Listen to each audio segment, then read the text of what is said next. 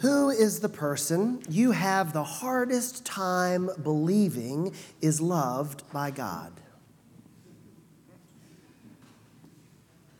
I asked that question several years ago at a Theology on Tap gathering.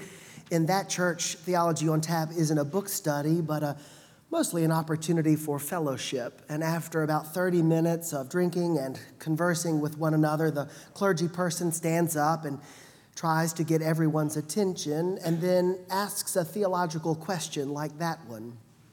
If it's a good question, people will talk about it for a while, and if it's not, they go right back to whatever it was they were talking about before I interrupted them. This question, though, got their attention and led to some pretty difficult conversation. Some pointed to historical figures who have become for us the very representation of evil Adolf Hitler, Joseph Stalin, Ted Bundy, Charles Manson, and the like. Others named particular categories of people, child molesters, or abusive and neglectful parents. Although no one said it out loud, at least one person called to mind someone she knew very well. She came up to me about a week later to let me know how hurt she was by my question, how angry it had made her that I had forced her to bring back to her mind someone who had abused her in the past. She knew in her mind and her heart, she admitted, that God loved that person, but it was painful to have to confront that truth. It might not have been quite so personal to them, but the apostles and believers in Jerusalem were hurt when they got the news that the Gentiles had received and accepted the good news of God in Jesus. We hear in the book of Acts that when Peter arrived in the holy city, they criticized him, saying, Why did you go and eat with uncircumcised men? They were angry because this was Peter, their leader, the rock upon which Jesus had promised to build his church. And he had spent his time, his breath, sharing the good news with the very people who had murdered their Lord and Savior. He had carried the good news of salvation to the Romans, to those who had nailed Jesus to a cross. And the first witnesses of the resurrection weren't ready yet to make room in their company for those who had killed Jesus. Sure, God is loving and merciful, they said to one another, but not like that. Looking back, I wonder what is harder for us to believe that God would bring the good news of salvation to the ends of the earth, or that the first Christians had such a hard time accepting that fact. You remember the story of salvation as it spreads in the book of Acts. It starts on Pentecost when the Holy Spirit came and enabled the apostles to speak the good news of Jesus in all the languages of the known world, so that all the faithful Jews who had assembled in Jerusalem could hear the message of salvation in her or his own language. And not long after that, because of persecution, the believers were scattered from the holy city, taking with them the message of salvation throughout Judea and even to Samaria where even the Samaritans became believers. Then the Holy Spirit leads Philip to find the Ethiopian eunuch and translate for him, interpreting the Old Testament scriptures, the Hebrew scriptures. The Ethiopian was by no means an ethnic Jew, and yet salvation belonged to him. The pool of water on the side of the road became the waters of baptism, even for that Ethiopian eunuch. Why does it surprise the leaders of the church that God would take that next step, that next obvious and logical step of spreading the good news of Jesus to all peoples? Why? Why couldn't they see that that would be God's plan? Because even though God's message of universal love and acceptance is clear and concrete, in every generation, God is working with narrow minded and self interested people like us. And people like us don't like it when God's good news comes to the people we resent most. It's hard for us to look at the truth that God loves them too, that beside us, they will be in God's eternal reign.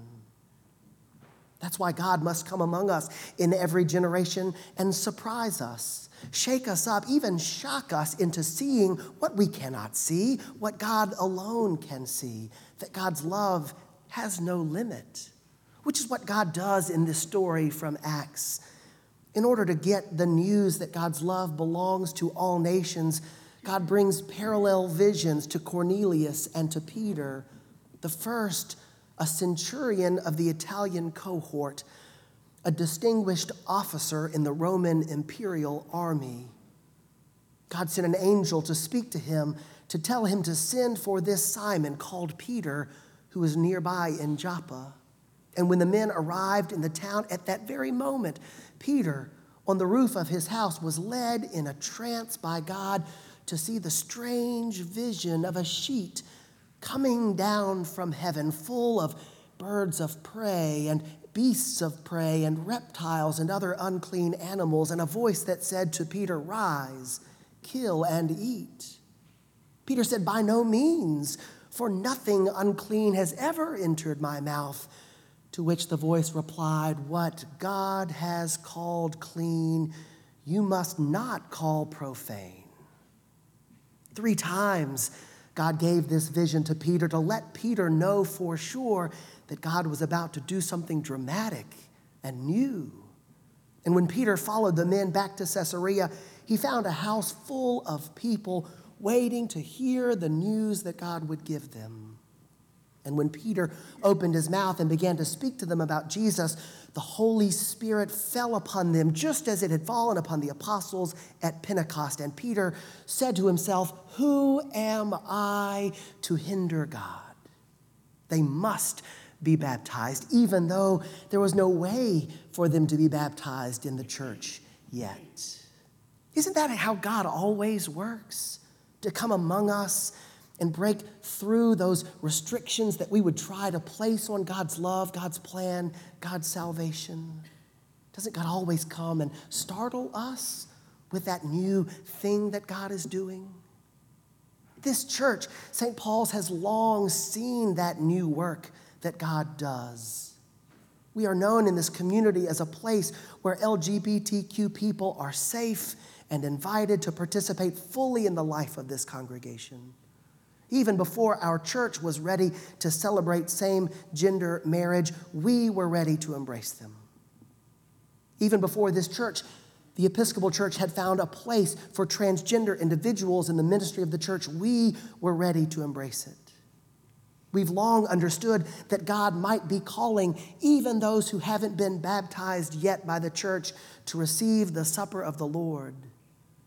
That openness is good news for many of us, but for some, it's still challenging. And yet, for all of us, that openness has its limits. Who is it that you find it hardest to believe that God loves? Is it someone you know?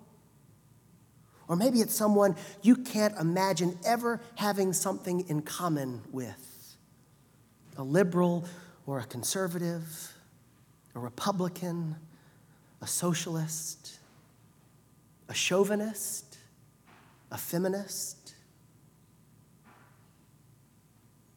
someone who believes that abortion is wrong and should be illegal in every case, someone who believes that reproductive choice is the cornerstone of a free society a preacher who would use religion to oppress other people, even a terrorist who would kill in God's name, whoever it is you find hardest to love, that person you would hold as far away, even to banish them from existence, that person and you have something in common, and it is God's love. The hardest part of unconditional love is that it's unconditional. We don't get to decide who gets it. We aren't allowed to create rules to define how it gets dispensed. Because as soon as you try to place restrictions on unconditional love, it crumbles right in your hands. And yet, that very thing that makes it so hard for us to embrace is the source of its power. Because when we too are loved like that, loved with a love that has no limit, then we begin to change. And the barriers and bonds and shackles that we would place upon love fall away, just as they did for Peter and Cornelius and the Jerusalem Christians. The invitation, therefore, is not to love the unlovable for that in and of itself would be impossible. Instead, the invitation is to pursue God's love, to live in it, to dwell in it, to marinate in it, to be filled and immersed with it. Because then that love, when it changes us and dissolves those barriers we would place upon it, it enables us to love as God alone can love, without limit, unconditionally, infinitely. Sit in that love, linger in that love. Let it take hold of your heart and shape you. That's what it means to be a Christian.